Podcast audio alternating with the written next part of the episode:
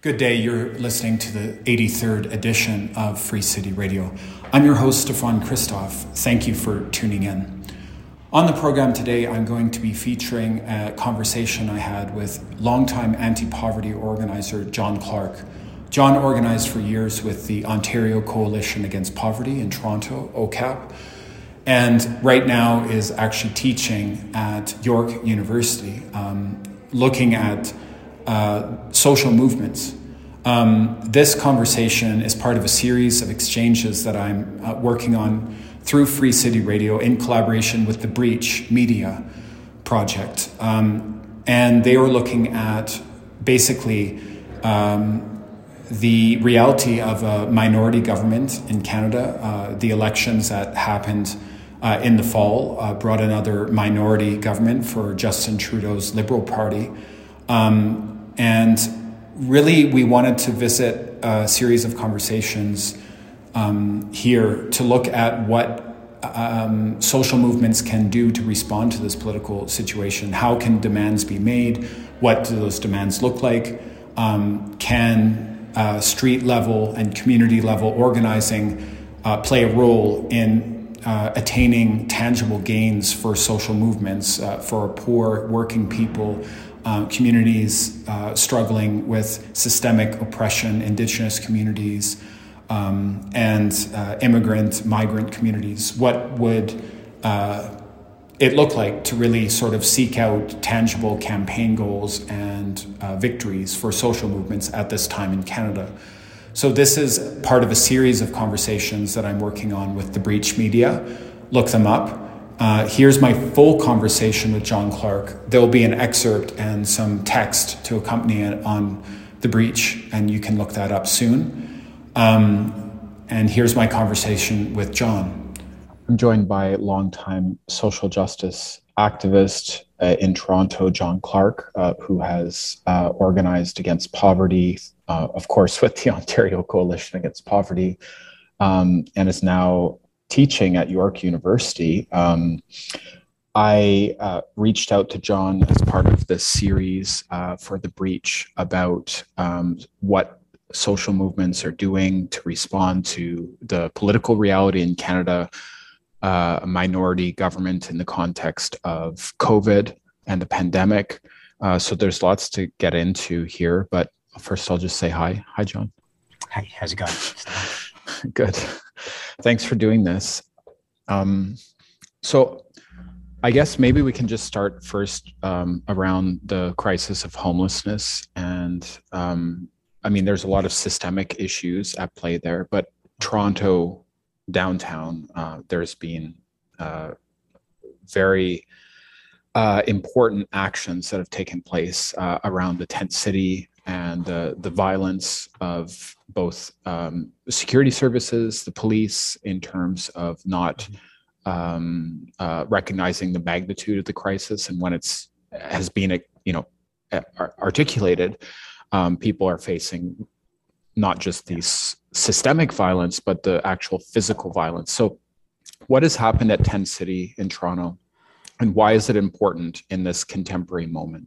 Well, what you've seen, I mean, and it's by no means confined to Toronto. Very much a very gruesome episode along the same lines unfolded in Halifax, for example. Certainly, people in Vancouver and cities across the country experiencing this. But uh, no question that Toronto, for various reasons, constitutes uh, uh, an epicenter with regards to the, the crisis of destitution. Uh, people come to Toronto because it's a major center, and also uh, in terms of the winters here, they're not really as bad even as Montreal or Ottawa. So, you know, for various reasons, people are drawn to try to survive in Toronto. And uh, during the uh, during the pandemic crisis, uh, if homelessness constitutes an act of social abandonment by the people who run society, then obviously this was the ultimate expression uh, in the middle of a pandemic, people were not adequately protected. And one of the ways in which people reacted was to band together and form encampments, often, not always, but often in public parks. Now, that's not that's not a unique phenomenon that we've never seen before, but what we saw is a complete proliferation. For people who are familiar with the situation of visible homelessness in Vancouver, for example, you start to see in public parks something that resembles that, right? Um, uh, so, so what then, of course, unfolds is that the city makes uh, you know, sort of is not sure quite how to respond. This, the thing is clearly in a very bad situation. They're not prepared to take the measures necessary to provide a really adequate alternative. And then what happens is uh, the pandemic starts to come to an end, or they believe they're close enough to the end that they can start to think in terms of business as usual again. And so clearly, these parks have become for them an enormous problem that they're not prepared to see institutionalized. And so they start to organize brutal, really brutal major police operations to clear people out. And uh, that's what we've seen in, in, you know, several examples of this. And it, and it speaks to it speaks to the homeless crisis and it speaks to the enormity of a you know a, a city where 40% of the world's mining capital was raised on the stock exchange a city of enormous wealth that is capable of such brutal acts against people whose only crime is to be is to be rendered destitute by this society but it speaks to i think broadly because we can see homelessness is only a, an extreme example of the the whole agenda that this society is inflicting on people. Um, it speaks to the kind of it speaks to what kind of a recovery are we talking about? What what is the post-pandemic reality? You know, uh, Joe Biden and his uh, G7 friends get together in Cornwall and uh, talk about uh, build back better. Uh, but I, I think you know there's a snippet, a slice of life about the the possibilities for building back better if this system is left to its uh, own devices. So, in and of its own right, an enormous injustice, but an injustice that speaks to something much broader, as far as I'm concerned. Um, can you just share a little bit about the ways that um, social housing policy, uh, particularly on the part of the Liberal government uh, today, but also, you know, going back to the 1990s with the the neoliberal cuts to uh, social housing and particularly to cooperative housing that ha- happened in in in a previous liberal government so i'm just i'm bringing this up because i think often there's this sort of understanding that um, yes, okay, there's economic inequality and people um, are, um, you know, experiencing this this extreme economic injustice. They end up homeless. However, there's these actual policies, policy decisions that that create the context for this. So I'm just wondering, particularly around the Liberal Party, can can you highlight a few concrete like moments that are important to understanding the policies that have led to this situation? Well, uh, yeah, I mean, I mean, the the whole neoliberal period from the 1970s through to the to recent times uh, has been obviously a process of intensified exploitation and of gutting amongst other things, gutting of the, the social infrastructure, the, the systems of social provision. You know, Margaret Thatcher infamously said there's no such thing as society. The, the, the notion that governments don't play a role or should play a substantially reduced role in providing for the needs of people. Um, and really, I mean, it's it's an historical anomaly in that this country you have a conservative party that is supposedly the hard cutting edge, and then you have a more centrist and mild and moderate liberal party. But in fact, the process of dismantling the social infrastructure, the, the, at the federal level, the liberals played the key role. Um, it uh, it was Chrétien and Martin who who in the 90s uh, devastated uh, income support systems and social assistance systems throughout the country by destroying the Canada Assistance Plan and other such things. And uh, in the in the realms of housing, it, it is them and it is the Liberal Party that played the absolutely decisive role in pulling uh, the federal government and then the, the provinces followed suit, um, pulling them out of the uh, of the provision of social housing. So uh, the lion's share of the situation is really is really uh, is really in, in in the lap of the of the Liberal Party and not the Conservatives. Actually, not to deny the role of Stephen Harper and Brian Mulroney and all these things, they were enormous. But but the Liberal Party played the absolutely decisive role. And recently, you have Justin Trudeau's uh, you know infamous national housing strategy uh, that was mockingly referred to by uh, by in a piece that was co-written by Jean Swanson, who's now a, a councillor in Vancouver, uh, labelled it a national gentrification strategy.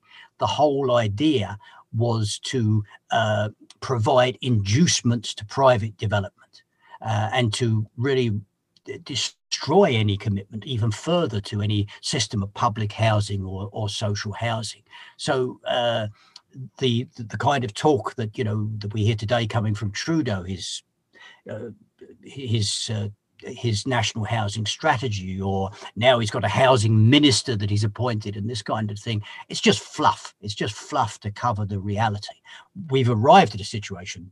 Toronto City Council just had a major initiative on the same lines we we've reached a point where on Toronto Toronto City Council, both right and dubiously left are united around the uh, around the proposition that something like social housing is a complete anachronism. You wouldn't even consider something like that. What is required is to provide inducements to developers and private interests so that as they go about this reckless drive to create an absolutely unsustainable bubble of luxury housing, they will throw in uh, a few uh, a few extra units of dubiously affordable housing for uh, for for poor people.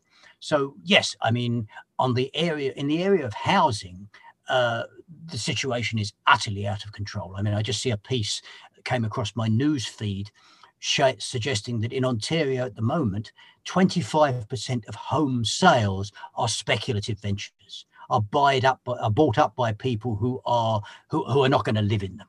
Uh, I mean, housing, the commodification of housing and its treatment as a commodity has become one of the linchpins of of the whole brutal inhuman agenda that's unfolding. And in the process is creating a speculative bubble that, that is threatened to drag down the uh, the Canadian economy as a whole. Okay so so on this point of speculation and housing market um, there's been no real moves also from the you know uh, at least affiliating in a public sense to left ideas, the Projet Montréal administration in Montreal has done very little to confront real estate capital uh, and the proliferation of condos and speculative um, housing developments. I know it's the same in Toronto. Can can you just talk about the ways that, like, just from all your experience, like, to actually address these issues, there needs to be a confrontation but the sort of like liberal approach or like social democratic approach in the in the context of Project Montréal is that there's no confrontation with real estate capital. No, absolutely, absolutely, and I think it needs to be said that we need to understand that in Canada we have at the moment the worst situation, right? Uh, I mean, the the the gap between uh, between uh, real income and uh, and house prices in Canada has opened up in a way that no nowhere within the OEDC, with the possible exception of New Zealand, do you see such uh, do you see such disparities? Uh, the the unaffordability of housing it's grim in in in Toronto. It's considerably worse than that in Vancouver. Has opened up uh, in ways that that that have with the exception perhaps of Hong Kong, there are no uh, there are no comparisons, uh, and so uh, the, the degree of speculative parasitism that is uh, that is eating away at the provision of the vital social and human need of housing has no rival anywhere else in the in the in the, in the developed world. The situation at the moment with regards to the housing bubble is actually far worse than it is in the United States and, and worse than it was before the 2008 crash in the United States. So so that's that's the reality of the situation, and and the notion that all we can do is win some crumbs from the developers' banquet table is is is a disgusting parody of of, of the idea of building social movements and engaging in struggles. I mean, the housing front is probably one of the key ones. And uh, it, it speaks with particular clarity to the whole question of what the post-pandemic future is going to look like.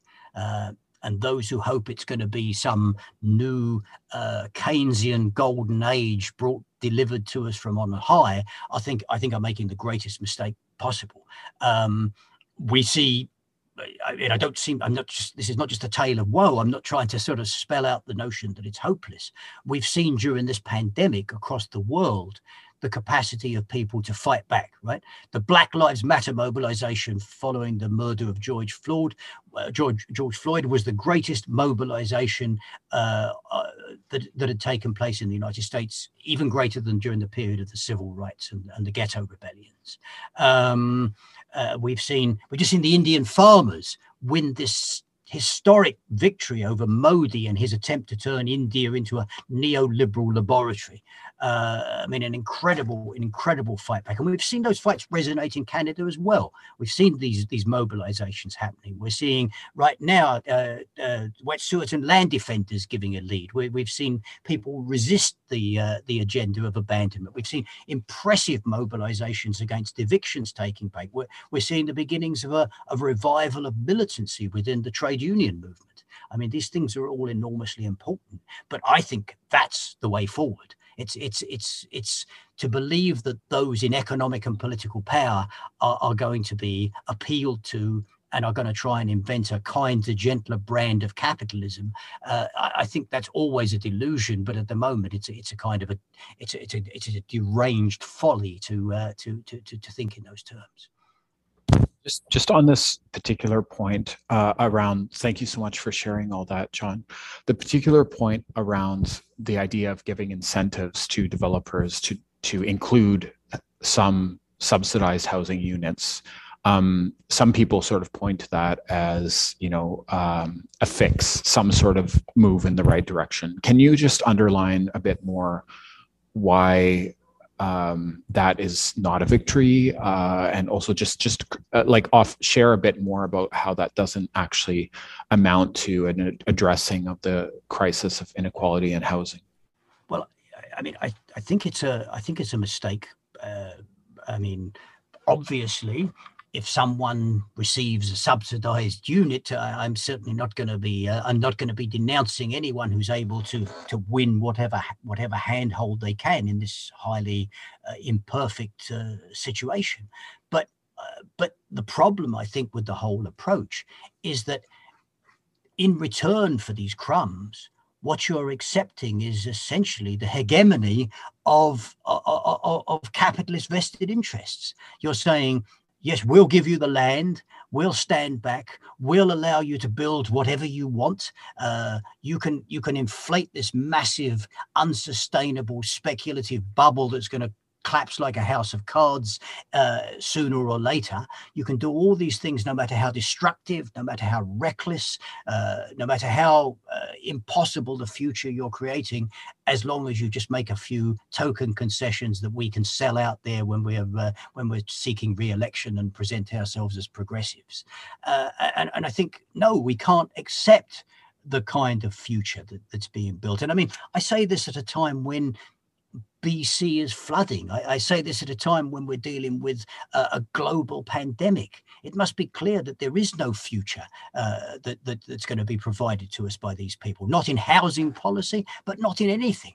Uh, we've got to fight them. We've got to, we've got to, we can't ask them to be just kinder and gentler and nicer because they can always do that in words. They're very good at, you know, compassionate capitalism and great resets, and they go away to Davos and, and, and meet in the Swiss Alps and talk about how wonderful they are. But no, we, we've got to fight these people. We've got to fight this system. And that's that's the reality. So just a final point, like the critique towards like liberal parties housing policy. Um, I, I, guess uh, one of the reasons we're recording these conversations is to try to understand the political moment uh, in canada because obviously liberal party is interested in holding on to power.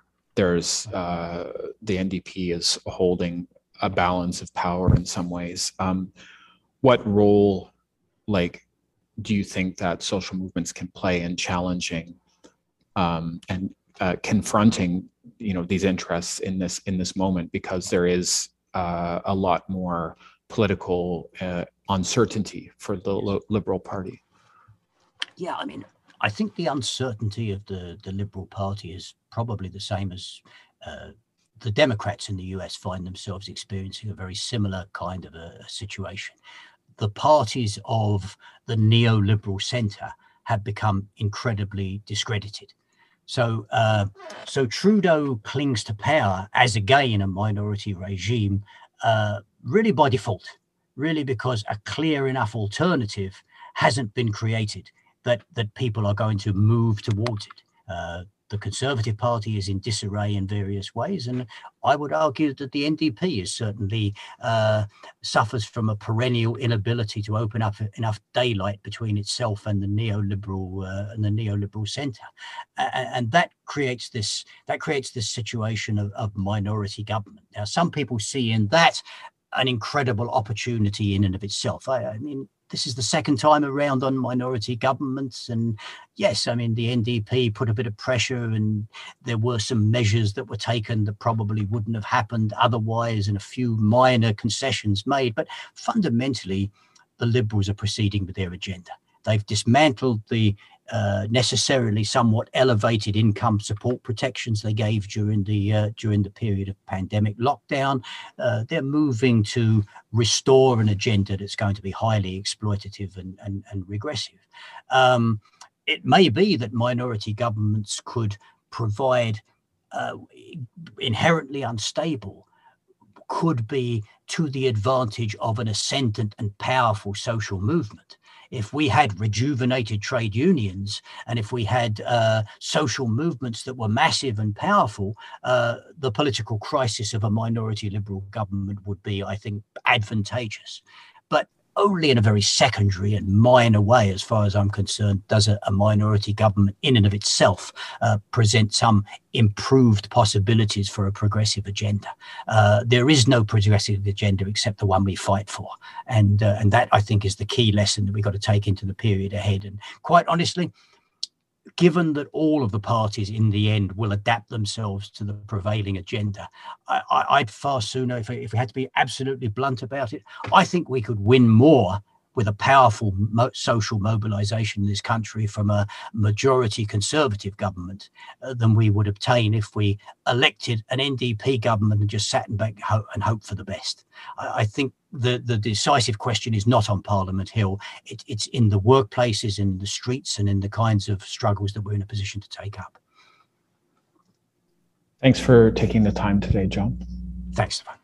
This was an exchange with John Clarke, uh, who is an organizer, a community activist, long time, um, really excellent, um, you know, presence in Toronto, uh, who worked for years with the Ontario Coalition Against Poverty, and is now teaching um, social justice studies at York University. Uh, John, I think, makes some very important points about uh, the critical importance of social movements in the context of a minority government in Canada, uh, how demands of social movements can be made uh, at this time, and the importance of retaining our support and critical thinking around the possibilities of street level mobilizations. And I really want to thank John for taking the time. This is part of a series of conversations that I am having with the Breach Media. Um, and uh, basically, we're looking at how, you know, this moment of a minority government in Canada speaks to um, uh, politically what is possible for activists at this time. So, thank you so much to John for being on the program, and thanks to the Breach Media for supporting this interview series. Um, I'll now go to a piece of music that was actually part of a benefit album for the Ontario Coalition Against Poverty. Uh, that was called Bakunin's Bum. Two of my friends um, worked on tracks for that album Norman Nawrocki and Aidan Gert. Um, so this is a track called There's a Place for Everyone, and you'll hear a longtime uh, Ontario Coalition Against Poverty organizer Sue Collis speaking. I'll talk to you soon, um, and please tell a friend about Free City Radio. Uh, encourage them to subscribe to the podcast. I'm Stefan Christoff. Uh, if you want to reach me about anything, I'm at stefan dot c-h-r-i-s-t-o-f-f at gmail.com. And I'm on Twitter at Spirodon, S P I R O D O N. And here's uh, There's a Place for Everyone by Bakunin's Bum. Talk to you soon. Take it easy.